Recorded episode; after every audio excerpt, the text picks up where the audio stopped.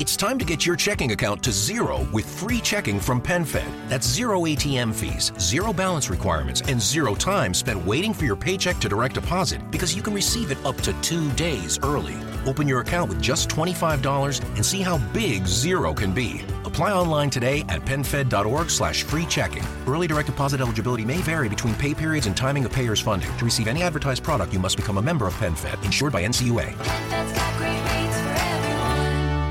Welcome to the Stranded Technologies Podcast. I'm your host and founder of Infinita Fund, Niklas Anzinger. In this show, we talk about how to accelerate the future. Our thesis is that many life-improving technologies are held back by institutional barriers. How can we unblock vast opportunities while mitigating against the risks? What ethical principles, rules, and regulations can guide us on that path? We will discuss these questions with entrepreneurs, policymakers, and industry experts. If you enjoy the show, please give us five stars and visit us at infinita fund dot com to join the community. All right, today is December the nineteenth, and my guest is Thibault Serlet. Thibault is the Director of Research at the Adrianople Group, a firm providing intelligence on special economic zones. Today, we're going to talk about special economic zones and how they can do a lot of great things, including helping climate change. Thibault, welcome to the show. Thank you very much for having me. Thibault, besides what I said, what else would you like listeners to know about you and your work? That more or less covers it. Good. What are special economic zones and why do they matter? So they're usually business parks that are geographically walled off from the countries that they're part of, and they have their own laws. The most famous use cases are Shenzhen in China. When China was a communist country, it had horrible economic problems because it was illegal to operate any businesses. And what had caused these problems had been that central planners had tried to change everything at a very big scale. So they instead tried to adopt capitalism on a small scale, and it worked out and they built more zones. Dubai, much a similar story where Dubai had a Sharia law for business. So they walled off this business park called the Dubai International Financial Center, and they allowed companies operating there to operate under a legal system that is slightly more similar to what you'd have in Europe. And as a result, although Dubai did not have oil, this is a huge misconception, Dubai instead started selling legal stability. And these are very common throughout history and throughout the world. There's a, we open zone map dot com, we made the world's first map of every single special economic zone. We found five thousand that we could put on a map and another seven thousand that we couldn't quite map out for various complicated reasons. And if you look in history, the word Freeport comes from Renaissance Italy. The word special economic zone comes from China in the nineteen eighties, so it's fairly recent. But if you look, you find them in Empire of Alexander the Great, you find them in the Roman Empire, you find them in medieval China, you find them just about everywhere you look. It's a well-kept secret in the world, right? Shenzhen, Dubai, these are big. It's almost like you'd have social media going on and you have a Facebook and a Twitter appearing with Shenzhen and Dubai, but nobody knows social media exists. You know, they're they're obscure because they're they don't exist in in Europe and America anymore. In America, there's a few foreign trade zones, export processing zones. Oh, and in, in in in Europe, there's a few export processing zones, and a few have been grandfathered in Eastern Europe, but that's about it. So we don't hear much about it because it's just not a Western thing right now. We don't use it much in the United States and Europe. But everybody that I know, and, and everybody who's a little bit educated, who's from China, who's from the Philippines, who's from Vietnam, who's from the United Arab Emirates, who's from the countries that have a lot of them, everybody knows about them. They, they don't know much about them, but they know that they're, they're there. What do people in China or in India or in places where these are well known, what do they typically think about special economic zones? It varies quite a bit. What I've found is that most people view special economic zones, tend not to really care about them. It's not really on top of people's agenda. Oh yeah, those things exist. They're completely uncontroversial. In a few countries, there's some political polarization surrounding them. You find a little bit of that in Central America, a little bit of that in India, but in most countries, they're totally non-controversial. And actually, the ones that have the deep reforms that work really well are the non-controversial ones, because the controversial ones might try something, but they'll fall apart in five or ten years. So they're kind of on a spectrum in terms of how deep the reform is going that they can do. Can you give us a bit of a sense of what the spectrum is, or what are the different types of zones? Sure. So I'll give you some examples that are quite a bit different. So the most most special economic zones you'd see on our map are what's called export processing zones. And these are zones that are exempt from the customs area of a country. Why? Because suppose that you want to build an automobile and the rubber is coming from Congo and the metal is coming from Germany, but you yourself are in Morocco, right? Every time the raw materials cross a border, they'd have to pay a tariff. And the finished assembled car would also have to pay another tariff.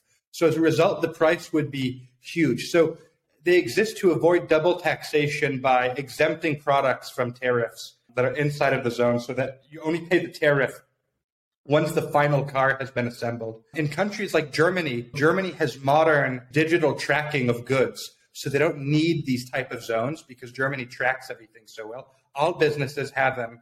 You don't need the, the walled-off areas. So the, these export processing zones are disappearing as technology improves. A little bit deeper, you have a lot of zones that have tax breaks and tax subsidies, a lot of zones with regulatory exemptions. A, a lot of zones are almost completely exempt from labor laws in their home countries. Then you find a lot of zones that have limited restrictions on foreign ownership of companies, where, for example, in Oman and in the Middle East, in, in the United Arab Emirates until about two years ago, it was illegal for foreigners to own any companies from there.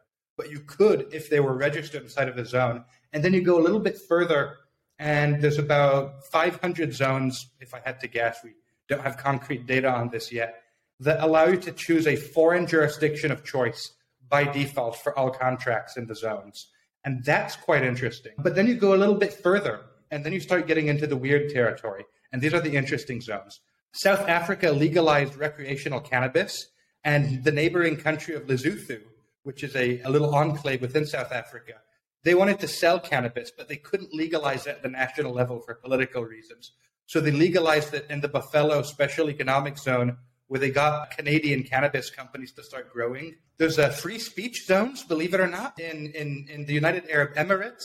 There were all of these media censorship laws, but they wanted to get big Western media companies like C N N and Bloomberg to operate. So they created several what are called a media-free zones that were exempted from censorship laws for foreign companies. There are zones that deal specifically with the arms and with the weapons industry that in the Philippines, a lot of what are called, they're literally called military industrial complex zones, which is pretty funny. But there's also grassroots weapons production zones, where in Pakistan, there was a problem where there was all of these informal people who were making guns in their backyard and selling them to terrorists. The government's had a war on guns for many years, and it didn't work because just push the black market prices up and increase the rewards for building these guns. So they said, okay, fine, we'll legalize it in this area, and what you'll have to do is you'll have to sell the guns to this list of people that we approve. And they got around it that way. And um, you have special economic zones that exist for very sinister industries. You have zones that are exempt from normal policing in Laos, like the Golden Triangle. Uh, and, and, and these special economic zones are used by human traffickers. There's several hundred women who are enslaved in brothels. There's wildlife smuggling. So there's a lot of very horrible special economic zones. There's special economic zones that exist purely to de facto exempt businesses from rules and regulations, although on paper they don't have any. I, I think that's actually the most common thing, is that the zones that go really deep have nothing on paper, but there's some clause that says the Ministry of Finance can exempt you from any regulation on a case-by-case basis. The owner of the zones is friends with the Ministry of Finance, and they'll exempt any business from anything. And those are usually quite good. So you'll find just about anything at the fringes of global governance in these zones, which is why I find studying them so interesting. Yeah, that's so interesting. Another analogy that comes to my mind is, so imagine you have software codes, like a massive code base, and you have tens of thousands or hundreds of thousands of developers who have to convince millions of people to do any small changes. So you just fork the code base or start from scratch, right? To work around some of the problems in that code base, right? Good analogy. I might use it myself in the future. Good. You already hinted at that they have a long history, right? So as when or what's the genealogy? How did they come about? So that that's very complicated. But here's the thing. Special economic zones are not city-states. They're often confused. City-states are like a city that's its own country. Think Singapore, Monaco, Liechtenstein. And there've always been city-states. Special, for a special economic zone, what you need is a large territorial state that has a monopoly on the use of force, a state as defined by uh, classical scholars like Henry Kissinger, right? And you have to have an empire. And what's interesting is that whenever you have these empires that appear throughout history, you get city-states that pop up. Now, there's very poor docu- poorly documented ones that may or may not have existed in antiquity, but the ones that are quite well documented appear in the Middle Ages. And here's three examples. Number one, there was a somewhat decentralized, at times, political entity called the Holy Roman Empire that was an attempt by German kings to reform the Western Roman Empire. And it was... Voltaire famously joked that it was not holy because it's where the Protestants came from. It was not Roman, it was German, and it was not an empire. It was a confederation of city-states. But the Holy Roman Empire, similar to the way the O E C D does today, acted city-states during the twelve and thirteen hundreds to levy minimum taxes because they wanted to prevent too much competition in jurisdictions. But the people who were exempt from this was the Catholic Church. So ironically, what you have is this phenomenon where the theocracies of the Middle Ages had more free market economics than the rest of than the rest. So the, with the church, there was these monasteries in Champagne in France. Champagne at the time in France was not known for its wine. This was before that. They were known for its trade fairs. And once a year, they would have this big open air market where people would trade luxuries long distance, silk from China, spices from India, slaves from Ireland, metalwork from Germany, honey from France, opium from Afghanistan. And what would happen is that they would be exempt from taxes. And after a few decades, by the early thirteen hundreds, the Champagne started announcing year-long trade fairs. So that's the first sort of S E Z from a tax perspective in Europe that's well documented, I should say. Of course, the Holy Roman Empire had a bunch of other things like free imperial cities that are a different rabbit hole. Another example from this time are the examples of the uh, Crusader states, where this is something that people never ask. How do you fund a crusade, Nicholas? How would you go about? Let me ask you another question. What are the big costs of going on crusade? You tell me. So sieges aren't really fought the way Hollywood gets sieges wrong. So here's how you do a siege. I'll first tell you a bit about the mm-hmm. costs. The way that you do a siege in the Middle Ages is, and both the Christians and the Muslims during the Crusades do sieges this way. One of the most important items you need is either colored paint or chalk. Why? Because there's one brave soul who goes up to the enemy castle and starts scribbling on the stones and runs back and tries to avoid the archers and stuff. And what, you, what the Crusaders do, what Richard the Lionheart does in the Third Crusade, what Saladin does as well, and it's very well documented, is that they then go out and put out posters. They go to every town, Christian, Muslims, pagans, whatever.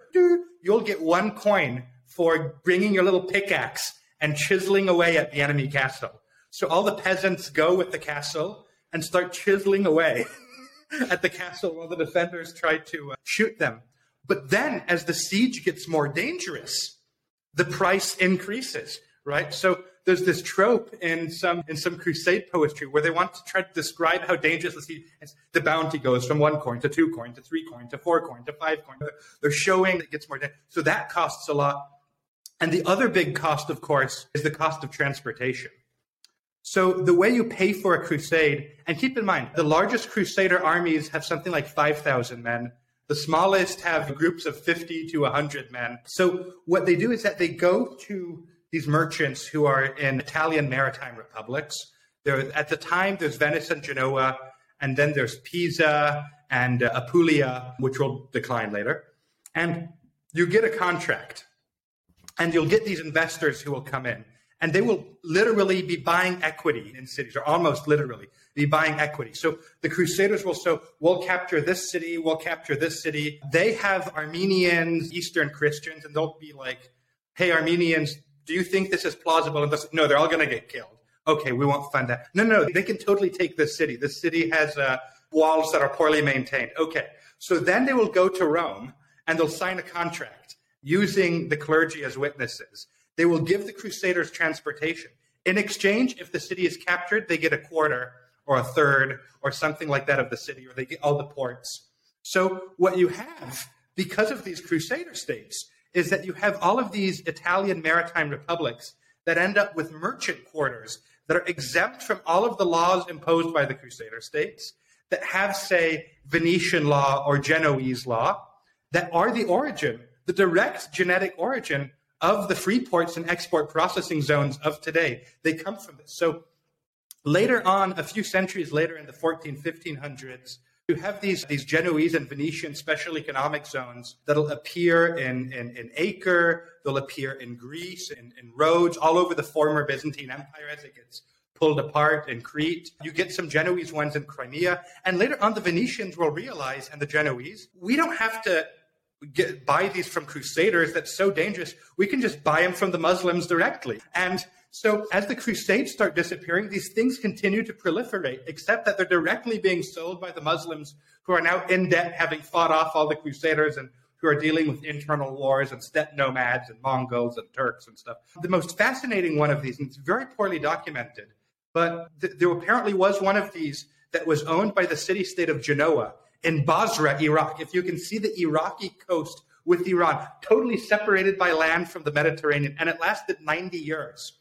So there would have been three generations of Italians living, dying, and growing up in like an Italian special economic zone in the middle of medieval Iraq. And this is, so that that's quite interesting. Then you get the port of Livorno in Italy, where they import this idea to Italy itself, because they say it's really great having the, these free ports. And they coined them, at first they're called year-long maritime trade fairs or stuff like that. But then they come up with an easier word called Porto Franco, which is where we get our free port. Livorno, the Medici family is based out of Florence, which is inland, right? So they don't have a good port. They don't have good sea access. So they carve out the port of Livorno, and they start using that to trade the world. At this port of Livorno, the most interesting thing is that they have a regulatory one-stop shop where they consolidate all of the permits that you have to get from different agencies into this single streamlined agency. And the port of Livorno will play a major role in European history. Why?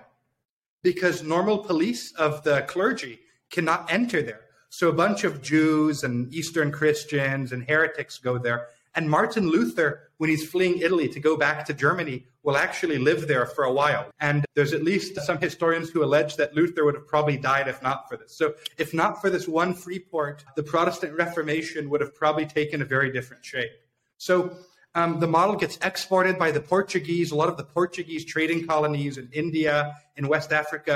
Before colonialism, you know, th- there's the British and Spanish model of colonialism, where you have conquistadors who go and who kill everybody and conquer land.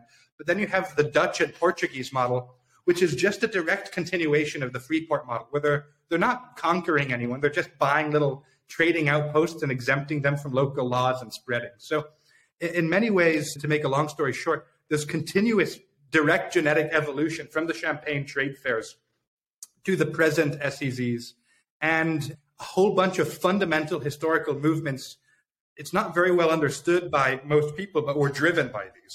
It's super interesting. You already hinted also that these zones, they function as places where you can experiment in new forms of governance or institutional arrangements. Is also is that also something that you see early? I have those zones been the laboratory of governance historically? Yes, yes. It always is the laboratory of governance, because what governments are afraid of is large-scale reform. There is realpolitik reason why governments cannot reform. You know, people always are like, well, why don't you just, you know, vote in? You hear this a lot amongst this American political party, the Republicans. Any day now, we're going to vote in a Republican government that's going to cut taxes, cut regulations, and make business go better.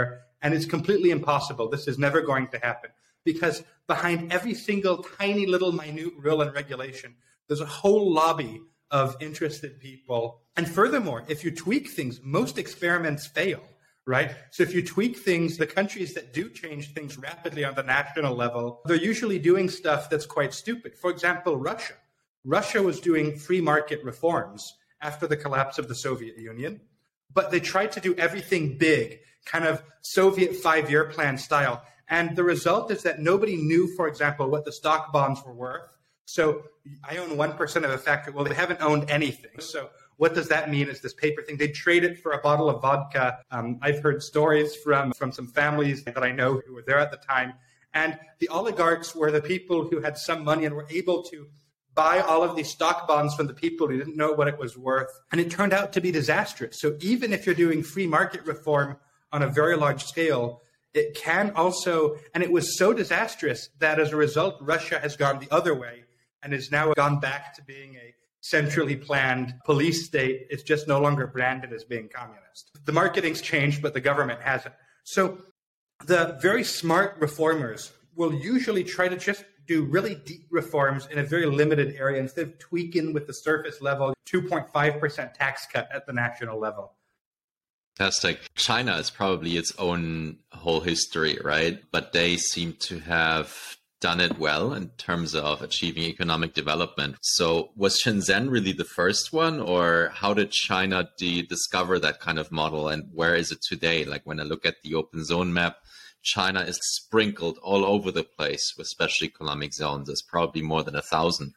Yes, two thousand five hundred, I believe. In fact, mapping out the Chinese zones was a real pain in the butt, but the Chinese zones were each managed by different government agencies. There's some zones that only exist at the municipal level, and then I don't know, I'm, I'm making it up because I don't know the specifics that well, but the Ministry of Finance will have one type of zone, and the Ministry of Economic Development will have another, and they have names like Technology Park versus High-Tech Development Park, and these are two completely different zones that ha- have zero contact with each other, and it's so bad that when we published Open Zone Map, one of the largest universities in China reached out to us and said, hey, the Chinese government doesn't know where all the special economic zones are. Can we use your map?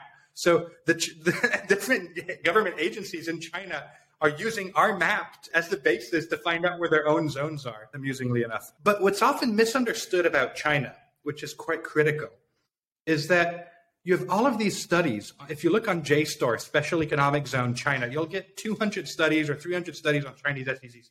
And like ninety-nine percent of them are trying to do what's called the benchmarking, policy benchmarking. And they'll take the laws, they'll take some economic data that's over time, and they'll try to correlate the two. And it's cringy. It really makes me cringe because it'll be like, well, there's no correlation between this. And they'll say, we don't know how this works. Here's why. Here's one example as to why you cannot look at the data. So what China had was exceptional human beings running the zone.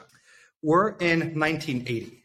Mao's been dead for four years. Deng Xiaoping is beginning its reforms, but China is very much branded as a communist country, and no businesses want to move to China. There's one very brave, very brave soul, and it's, I forget his name, but it's the C E O of Volkswagen at the time in Germany. And he empathizes because he was from Germany in the nineteen eighties. He remembered the Holocaust and World War Two. And his whole thing was that Germany went through this period of free market reforms once the National Socialist Party was removed from power in the forties. And West Germany had this own reform. And he could see that Deng Xiaoping was, you know, he saw it as Mao is China's Hitler. And Deng Xiaoping is now doing to China what Germany, West Germany did after World War Two. Like China's Ludwig Erhard. Exactly. So he really wanted to, uh, to, uh, to invest there and help him out, even though it was a huge risk for Volkswagen. So he goes to China and he wants to set up some Volkswagens. He's going to Shanghai, which is about to be declared an open coastal city, which in nineteen eighty-four. And what's happening is that the Chinese want all of this patents and knowledge transfer, but Volkswagen wants to hold on to all of these patents. And there's this huge clash. And finally, they do some test runs. They never solve the intellectual property problem, but they start setting up the factories anyways. And finally, after four years of negotiation, everything's ready to go. The assembly, the only thing is the intellectual property is in the way. And after six months of intense negotiation, the C E O of Volkswagen, you know, is flying back and forth from Germany, goes back, they sign a contract. They've agreed that they're going to transfer nine patents to the Chinese. And except for these nine patents, Volkswagen keeps everything. The Chinese are happy. Volkswagen's happy. He goes back. He and I'm just imagining this. It's not well. He sits back in his chair. Ah, what a hard day. And he gets a phone call. Excuse me, sir. It's the Chinese negotiators. We just found out China does not have a patent system. So no patent system, can't transfer any patents. Under communism, of course, intellectual property was abolished. So Deng Xiaoping rushes in at the last moment, and he decides to make this deal go through. And he says, no, no, no, just put the deal on hold. We're going to make this go through. He flies to Germany. He has the German patent office send a team of experts to China. And in six months, he creates an intellectual property system from scratch for the whole country of China just to make this one deal go through inside. So it shows you the political will, right? So if you're one of these academics who's trying to compare laws with economic development, they'd be like, no, Volkswagen came into Germany before Germany had a patent system. No correlation. That's what the data would tell you. But it shows you the immense will. So the idea that you could go to this country, right, and create a special economic zone when you have an adversarial relationship with the state and the majority of the people hate you and try to do deep reforms is absolutely ludicrous. You need to have that very deep level of government support. Got it. Super interesting. I'd like to focus a bit more on the zones with deep regulatory autonomy or changes. So I had a previous podcast episode with Mark Lutter, and we talked about charter cities. There's also the talk in town, Balaji Srinivasan, the network state and network states. So how would you distinguish between the three, special economic zones, charter cities, and network states? What's similar or where, where are they different?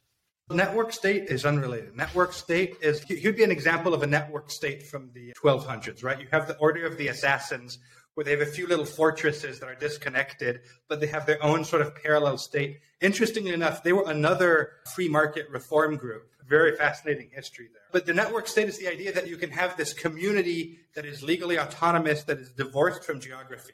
So it's a very good idea. And in many cases, it's actually a better idea than special economic zones for reform. Charter cities are simply special economic zones that, instead of being business parks, are very big and are the size of a city. And wherever you have special economic zones, you have charter cities. In fact, in our map, we mapped out, oh, I don't know, twenty or thirty, maybe, maybe a bit less, charter cities that are currently open and have populations in the tens of thousands, quite common. Some people make the distinction by saying that they have to have quite a bit of deeper reform.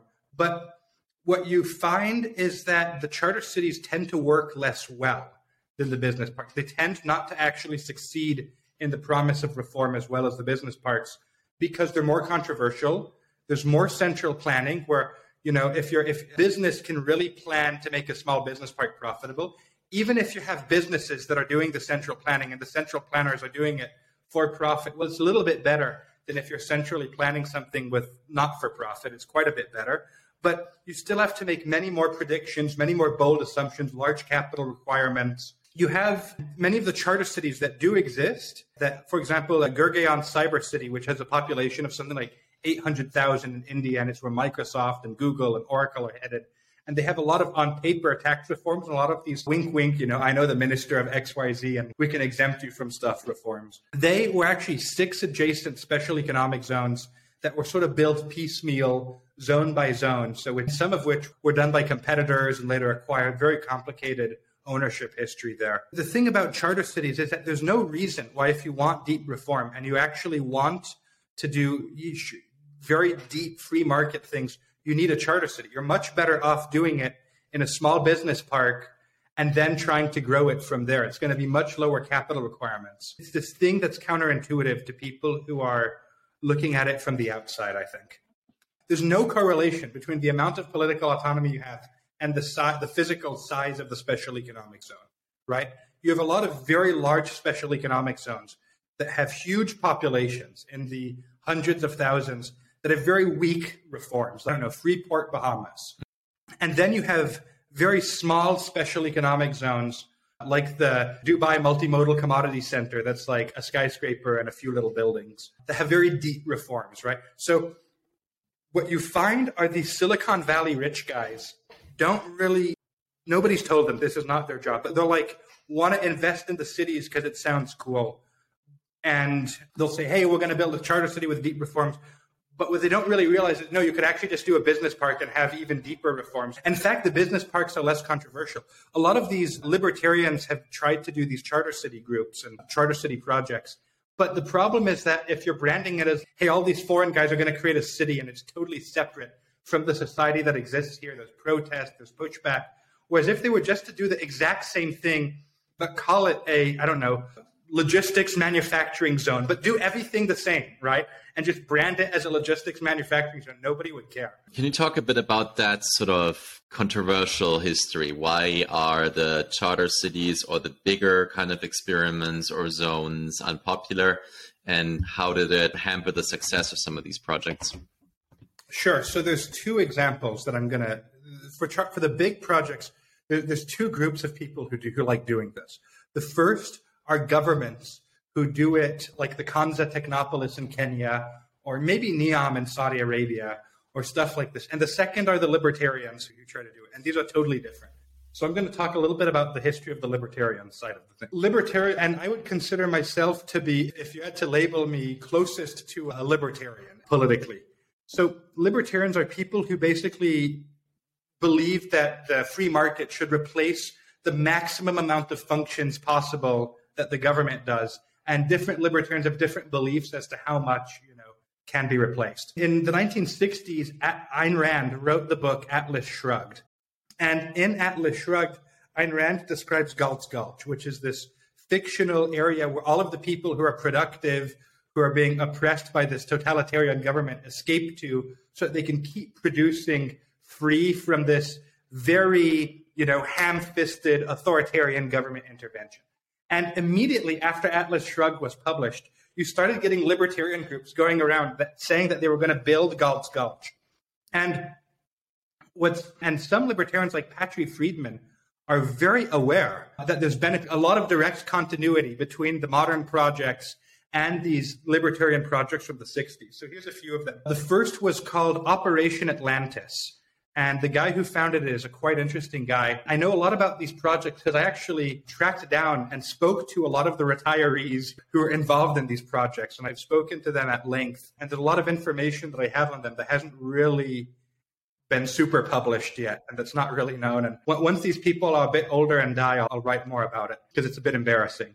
But Werner Stiefler was a Holocaust survivor. And not like a, hey, my family went to New York and survived the Holocaust. No, he was in the camps, and he saw his relatives getting killed one by one by the Nazi regime. And what he decided to do, and he came to the U S with nothing. And from scratch, he built up one of the largest soap companies called the Stiefel Soap Company, which was later acquired by Johnson and Johnson. And actually, if you look at a lot of Johnson and Johnson soaps to this day, on the back, it'll say Stiefel production because Johnson and Johnson gets its shampoo and stuff from the Stiefel Soap Company. And he started hanging out with Murray Rothbard, with Ayn Rand, with all of these people. And it really resonated with his with his group of friends who had both made a lot of money from capitalism and escaped Nazi Germany in their youth. And they became these like very hardcore libertarians. And he got a group of mostly Jewish fellow libertarian millionaires who decided to come together and fund these projects. And they were the first generation of charter city pioneers. They funded the project that's most well known is called Operation Atlantis. And almost all of the prominent libertarians in the sixties were involved. So in nineteen sixty-two to nineteen sixty-four, they bought a series of hotels in upstate New York, and they started building a libertarian hippie commune there.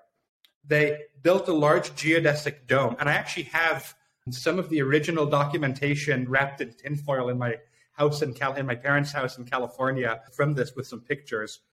And what they did is that they built these large ferro-steel cement boats. And the idea was that these boats would have very deep, heavy hulls and would slowly sink into the water by the time they got to their destination, becoming an island. They park more and more of these boats and build a modular seastead. The idea is very old, right? So they, they had Operation Atlantis. One was going to be to do this. Two was to build a modular seastead.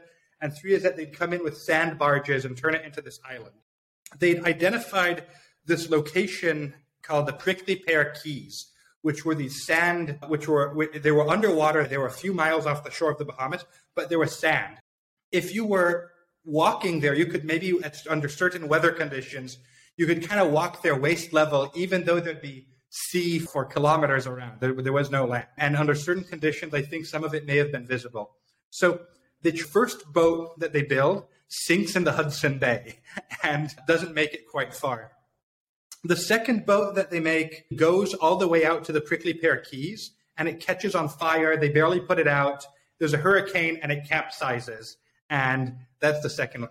The third one also gets destroyed in a hurricane. Undeterred, Werner Stiefler decides to hire the sand barges and move to phase three, where they're saying that they're treasure hunting because they don't want people to know that they're building this libertarian community.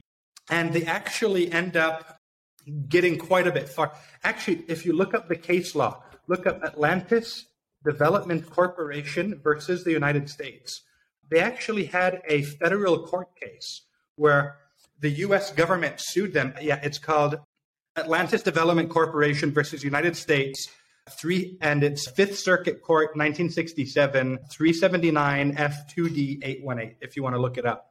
But they also tried to do this off the coast of Florida to set up an offshore casino, once again with the sand barges, and the U S government sued them to oblivion. And it went all the way up to federal court after years of fighting, and the legal precedent that shows that you can't make offshore casinos in the U S within twelve miles literally comes from these libertarian seasteaders, something that I don't think any modern seasteaders have ever talked about. The next attempt, they were doing it at the time of a communist insurrection in, in, in, in the Bahamas, and there was some politics and government cronies who were afraid that there was going to be some sort of, and that they were like somehow funding the insurrectionists, sent out ships with the, the so the fifth attempt, I think, was blown up by pirates. And finally, the sixth attempt was in nineteen eighty, where they bought an old oil rig, which once again was capsized by a hurricane. There were five or six attempts, and I think I've chronologed all of them. Other groups forked off of this. There was a guy called Michael Oliver. And Michael Oliver was a very interesting guy. What Michael Oliver was is that he was from Las Vegas, Nevada. And he realized that the Las Vegas Strip, the downtown area of Las Vegas, was going to grow into the desert. It was just inevitable at the rate of Vegas was growing. That was the fifties, was the heyday of Vegas. Now it's a place where boomers go to sin before they die. But at the time, it was something a little bit different. And what he decided to buy was large tracts of desert land, which he electrified. And he added the water infrastructure, the sewage infrastructure, right outside of Vegas, just sat on this electrified land like six or seven years, Michael Oliver. And sure enough, as the Las Vegas Strip expanded, major hotels were ended up being built there. And it was like the original Bitcoin. He had these Bitcoin type R O Is on this land deal. And he became a millionaire, and he knew Werner Stiefler.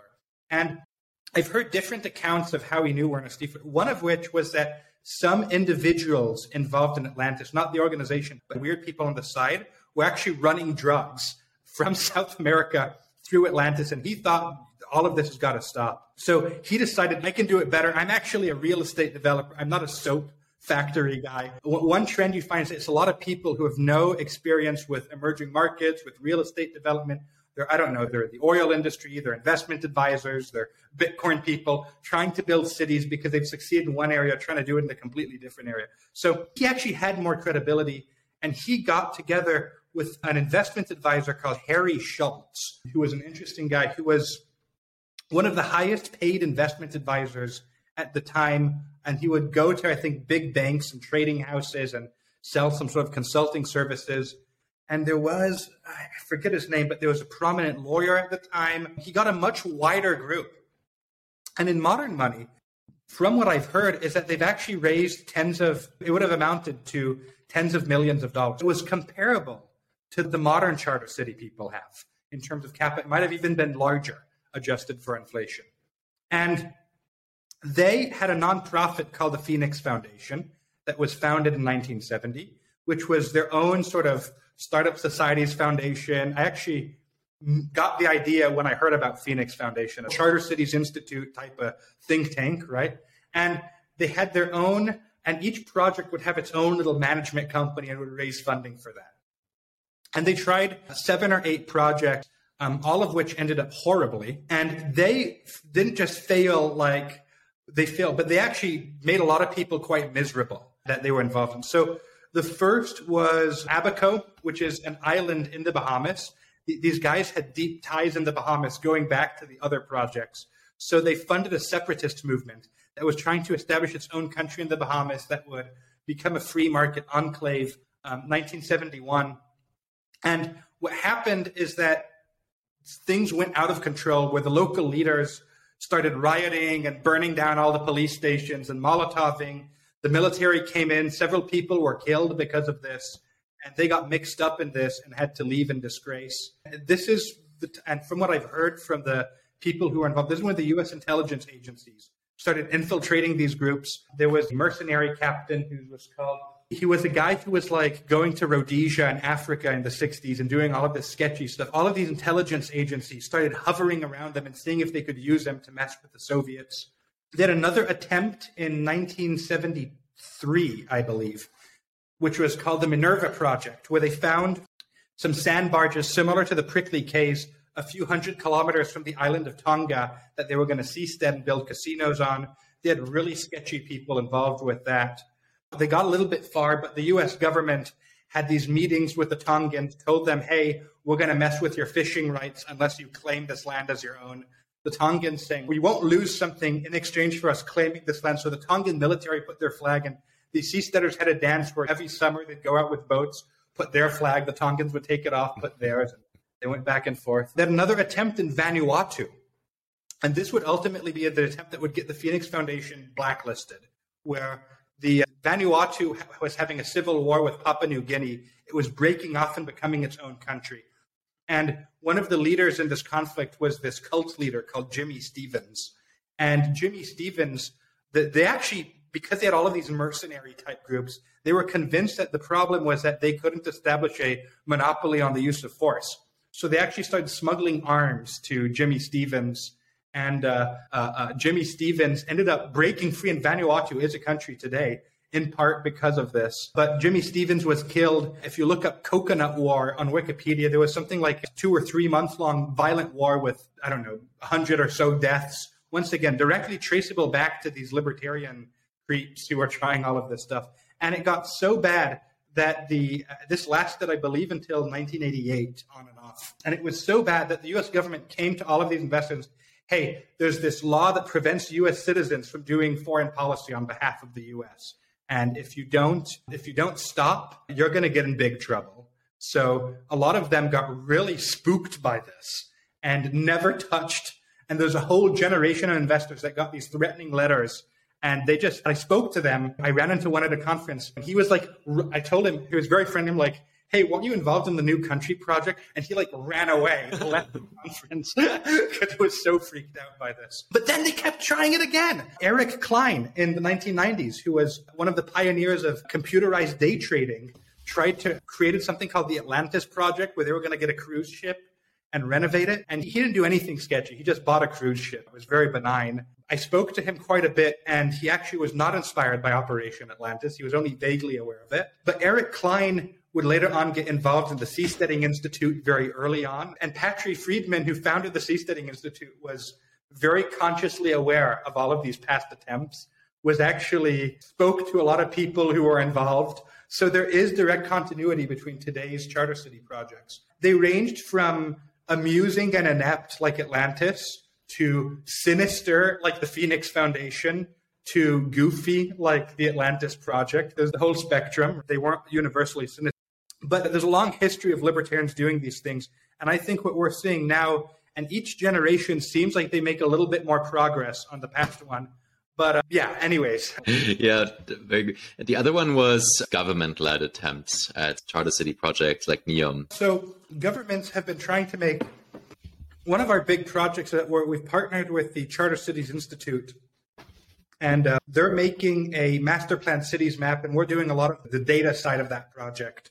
And it's a map of every single centrally planned kind of master plan city. The most famous is probably Brasilia, the capital of Brazil. There have been dozens. Alexander the Great had Alexandria built. The problem is that these cities tend to feel sterile. I actually have a few quotes on hand from, let's see, It's right here from different people who live inside of uh, inside of these master plan cities. They have all of the examples of what you'd find with the Hayekian central planning problem. But there's a guy who lives in Perth, Australia, a mining plan saying it's as bland as you can imagine. Car ownership is the highest. You have to drive everywhere. It was built in the fifties when central planners were thinking in terms of car. There's nothing walkable. It's horrible. Dubai, this guy wrote to The Guardian. His name is Arad. He's eighteen years old. He's saying Dubai everywhere is twenty minutes away. So yeah, there's public transportation. Yeah, there's roads, but you can't like walk to go to the little corner store and have a community. You have to drive twenty minutes away. A lot of the there's a lot of complaints from urbanists about these projects. So you also made the startup cities map, which I also found quite interesting. So that's separate from the open zone map, which is here just for viewers to see. On the podcast, you won't be able to see that. I think it's loading all of them. It's only showing Africa right now. But here's the startup cities map. And what you mentioned, what's so interesting about them is that they're these laboratory for governance innovation. And what I hope to see is that they harbor innovation in different industries, right? This map shows cities that harbor startups, right? So these are the classic ones like a San Francisco, Los Angeles. These places harbor startups. And then you have the ones in purple that act in some ways like startups, like Miami is doing loads of things to attract startups. And then you have these green ones that almost are like startups, like Prospera, where I'm based, or Talent City in Nigeria. So these places also plan to, they act like they are actual startups and they plan to harbor startups. And I think this can be very interesting in the space that I'm in, in technology, because a lot of technology is held back or overregulated in some areas. So is that veering off of the course of history, or is that something that there's precedent for, that these zones have been used really to innovate instead of just enjoying kind of the tariff or export and manufacturing advantages?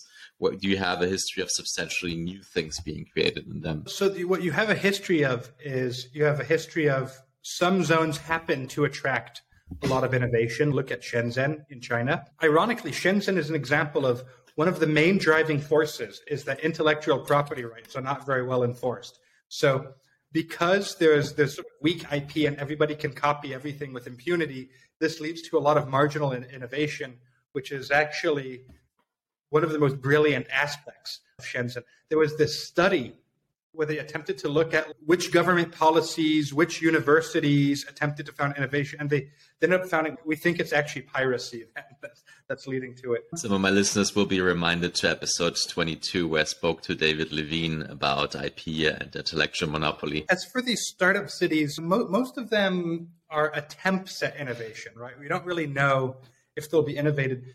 But what you find is that you can't really... You can have all of the aspects that lead to a Silicon Valley. You can have you can have a beautiful area like southern France did. You can have government incentives. A lot of places have incentives and have no business, right? You can have good infrastructure, a good location, and it just won't pick up because real innovative people aren't really driven.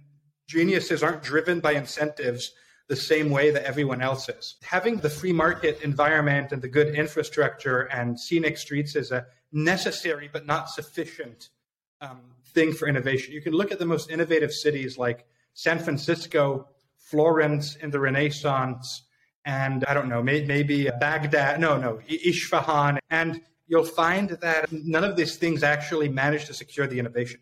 So there's a guy you should have on. I don't know if you have him. He's the market founder of Market Urbanism.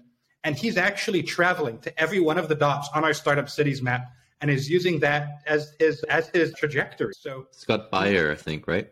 Scott Beyer, yeah. So you should have him on because he's currently, I think, finishing Latin America. And he's been to every one of the green dots in LATAM, or almost everyone. He might have missed one or two. but And in about a year and a half, he'll have finished traveling to every single one of these. So he can give you a much better on-the-ground perspective. And that's the guy you'll want to talk to to answer that question. Yeah, yeah. It's also my experience that people who are innovators seem to be attracted often to places where there's loads of other innovators whose ideas they can cross-pollinate with. Right? So going back to the copying or imitating part that you mentioned about Shenzhen, which is quite interesting, right? You want to have as few barriers as possible for innovation, one of which is often the patent system or restrictive laws or high taxes, all these things, right? So if you want to create that environment for innovation, you want to remove as many of these barriers as possible and put as many smart people there, which is probably the hardest part, right? Because people don't like to move, or they probably move to the places that already have network effects,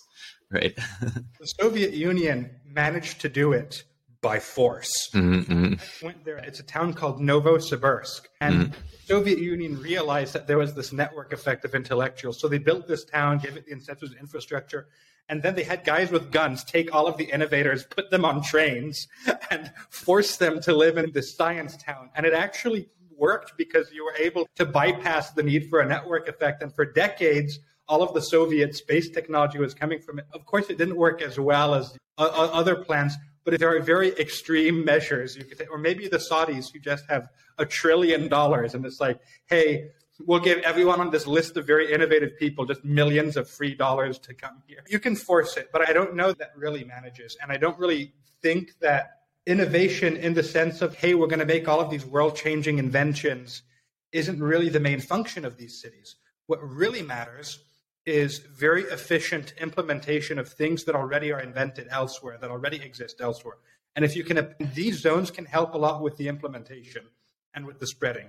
And most rich people, most billionaires today didn't make their money from tech, you have to remember. Most billionaires, even in the U S and even in countries that have a lot of tech innovation, are in a wide variety of industries.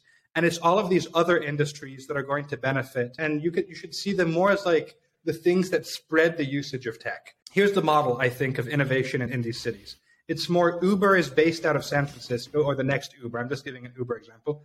And a smart strategy for Uber is to talk to all of these cities first to get really fast exemptions from all of the laws where they can start operating, or and then you go from there. It's not necessarily that one of these would be the Uber H Q. Yeah, I'm not sure I agree with that. I think many billionaires came about because of major or innovative changes in production processes, which isn't something that is obvious from the outside as tech, but it applies the same technique of fundamentally innovating the levers that kind of put power law dynamics on your business. So I agree with that. I agree with that. I just mm-hmm. meant that there's innovation T M and then there's innovation. Exactly. Innovation T M. That's not that's not very interesting in these zones. Yeah. On the ground. Exactly. But when most people think of tech, they think of like a thing or a machine, right? Like a flying car. And that's also tech.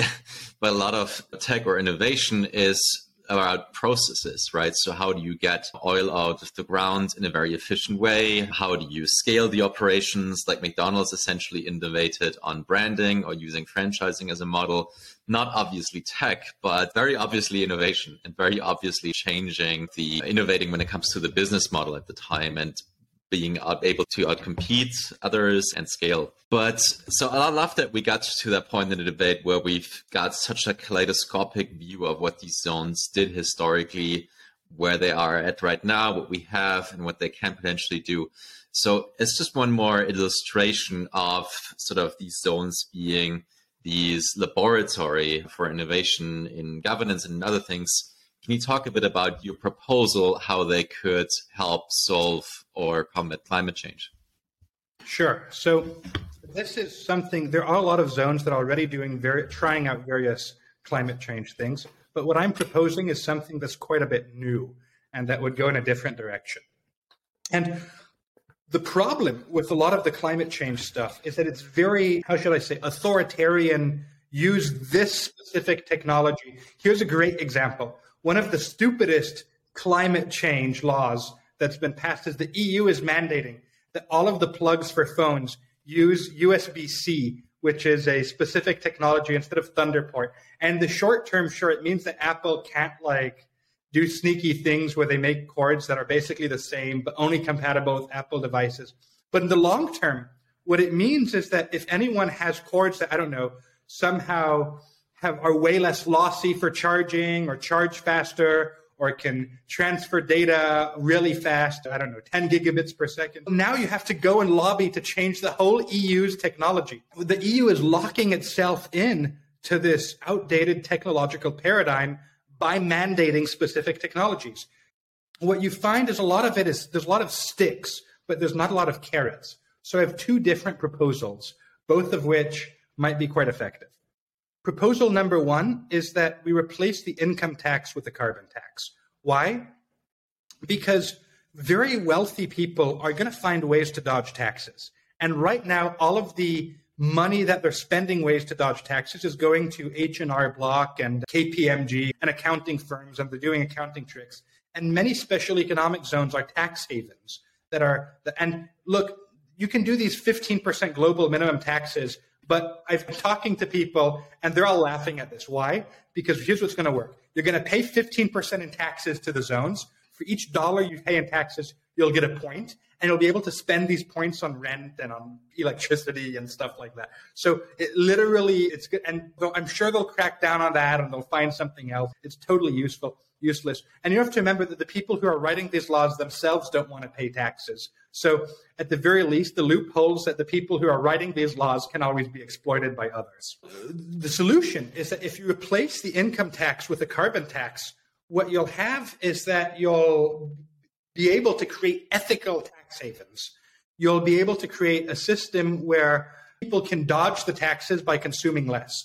Also, there's a lot of environmental things which cannot really be privatized. Cap and trade doesn't really work. You cannot privatize the atmosphere because how would you establish property boundaries? And yet, if you're releasing all of this carbon dioxide into the atmosphere, or you're putting all of these plastic pellets into the ocean, you're actually causing a very serious tragedy of commons that is threatening the destruction of human civilization. So the best solution is to solve both of these problems where you create ethical tax havens. Suppose that you, you spent very little, you got rid of your carbon footprint. You were, if you wanted to, you could still spend a lot. You just have to pay for it. You spend a lot of carbon. You could have a private jet, but a private jet would be very expensive. When you could instead invest that money in reforesting part of the Amazon rainforest, in reducing pesticides from agriculture, that would be your tax haven. And that's the solution. And of course, it's going to be very difficult to implement at large scale. It's mostly theoretical, but I think could be implemented in some S E Zs. And one last thing is that for carbon taxes to be effective, they have to be really, really high.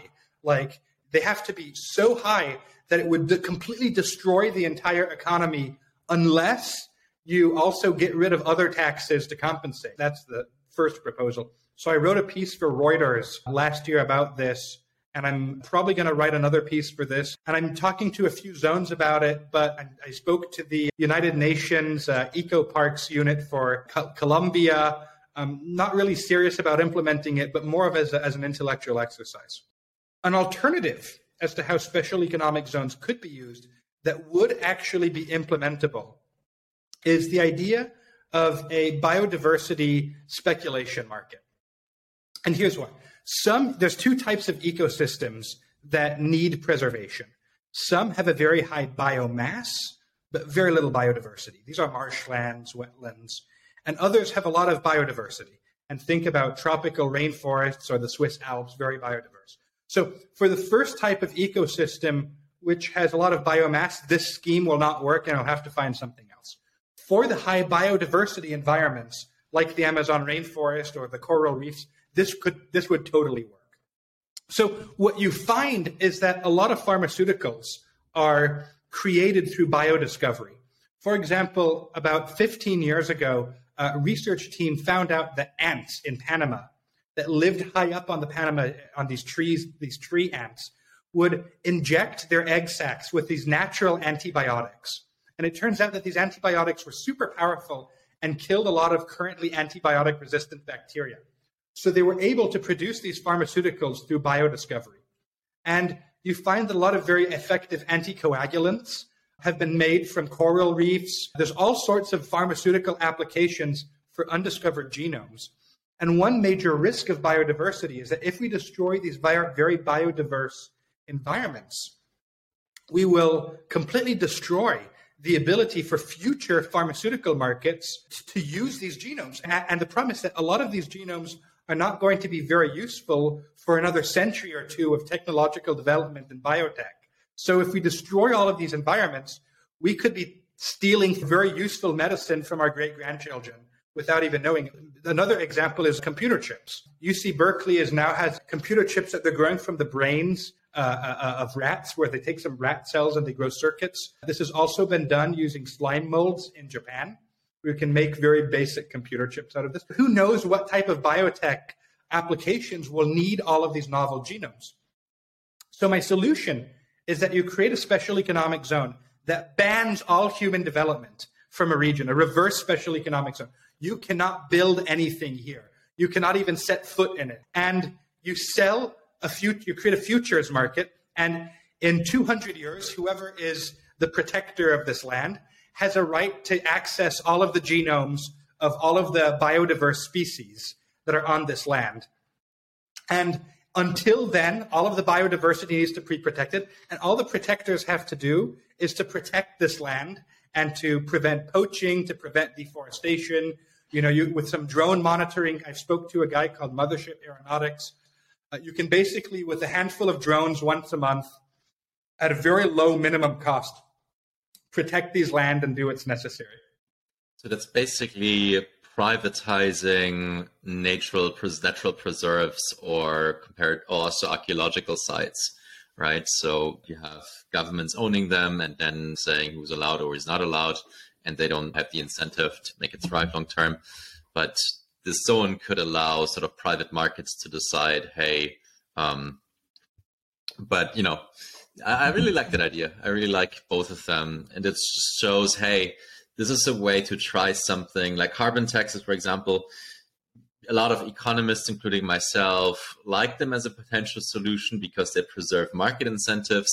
But then you have the problem that I think you're drawing attention to with your research on special economic zones. When you have these implement these changes on a very large scale, you're they're more likely you're more likely to be making mistakes. It's like going back to the analogy of that super big code base and having millions of people tampering with it or making decisions on it. But if you do it on a small scale, you make the mistakes without hurting too many people, right? So that you get the right measurements in place for carbon, you get the right amount, you can get good data points, how it affects different kinds of industries. You can then scale it once it's successful to bigger and bigger stretches of land or, or whole countries or regions. So that I think is a super useful takeaway to give insight into what special economic zones are doing, that this laboratory of innovation. Thibault, you said you're also going to write a book about that. Can you talk a bit about why you're writing that book, what it's going to be about? Can you give a bit of a peek into that? I'm about a year into the writing process, or one hundred twenty pages in. So it will probably take me another year and a half or so before I can even think about publishing it. But as I write it, I'll have a lot of stories to tell that are quite useful. It's a history of special economic zones from a more human perspective, because a lot of these like policy things, but once again, the policies literally don't matter. From my experience, it's all about ne- what you can negotiate to exempt on a case-by-case basis. And there's all of these talk about highly theoretical, abstract zones could be used to do this and that, but it ignores the fact that like, how often do you hear these charter cities people talk about the fact that there literally was a free speech special economic zone in the U A E? You never hear about it. So really, it's going to be to focus on real things that actually happened. And we're going to look at China, the United Arab Emirates, and the Gulf states as a cluster, and the history of Europe, where I'll go more into, for example, Venice and Genoa. Fantastic. Thibault, anything else you would like to draw attention to when it comes to your work? Who are you looking for? Who should reach out to you, and how can they find you? I'd actually like to draw some attention to some shout outs to some other people that are doing some interesting work. We're working with the Master Plan Cities, sorry, with the Charter Cities Institute to make a map of Master Plan Cities that'll be out in four or five months. It's something like one hundred x the data of Open Zone Map in terms of scale. It's, it's going to be very massive. You should really have Scott Beyer on, who's actually going to a lot of these places. Then I think you should try to talk to some traditional zone S E Z people. One very interesting, the most innovative of the zone organization is called the A Z F A, which is the Association of Free Zones of the Americas. And I recommend that my that your viewers try to contact them and contact Maria Camela Moreno, who heads them, because they're doing a lot of very interesting work. And uh, finally, if anyone wants to connect to me personally, I accept all LinkedIn messages and eventually requests and eventually reply to all non-spam messages. So reach out to me and I'd love to chat. Thibault, it was so great to have you on the show. Thanks so much for coming on. Thank you very much. Have a good afternoon. Great.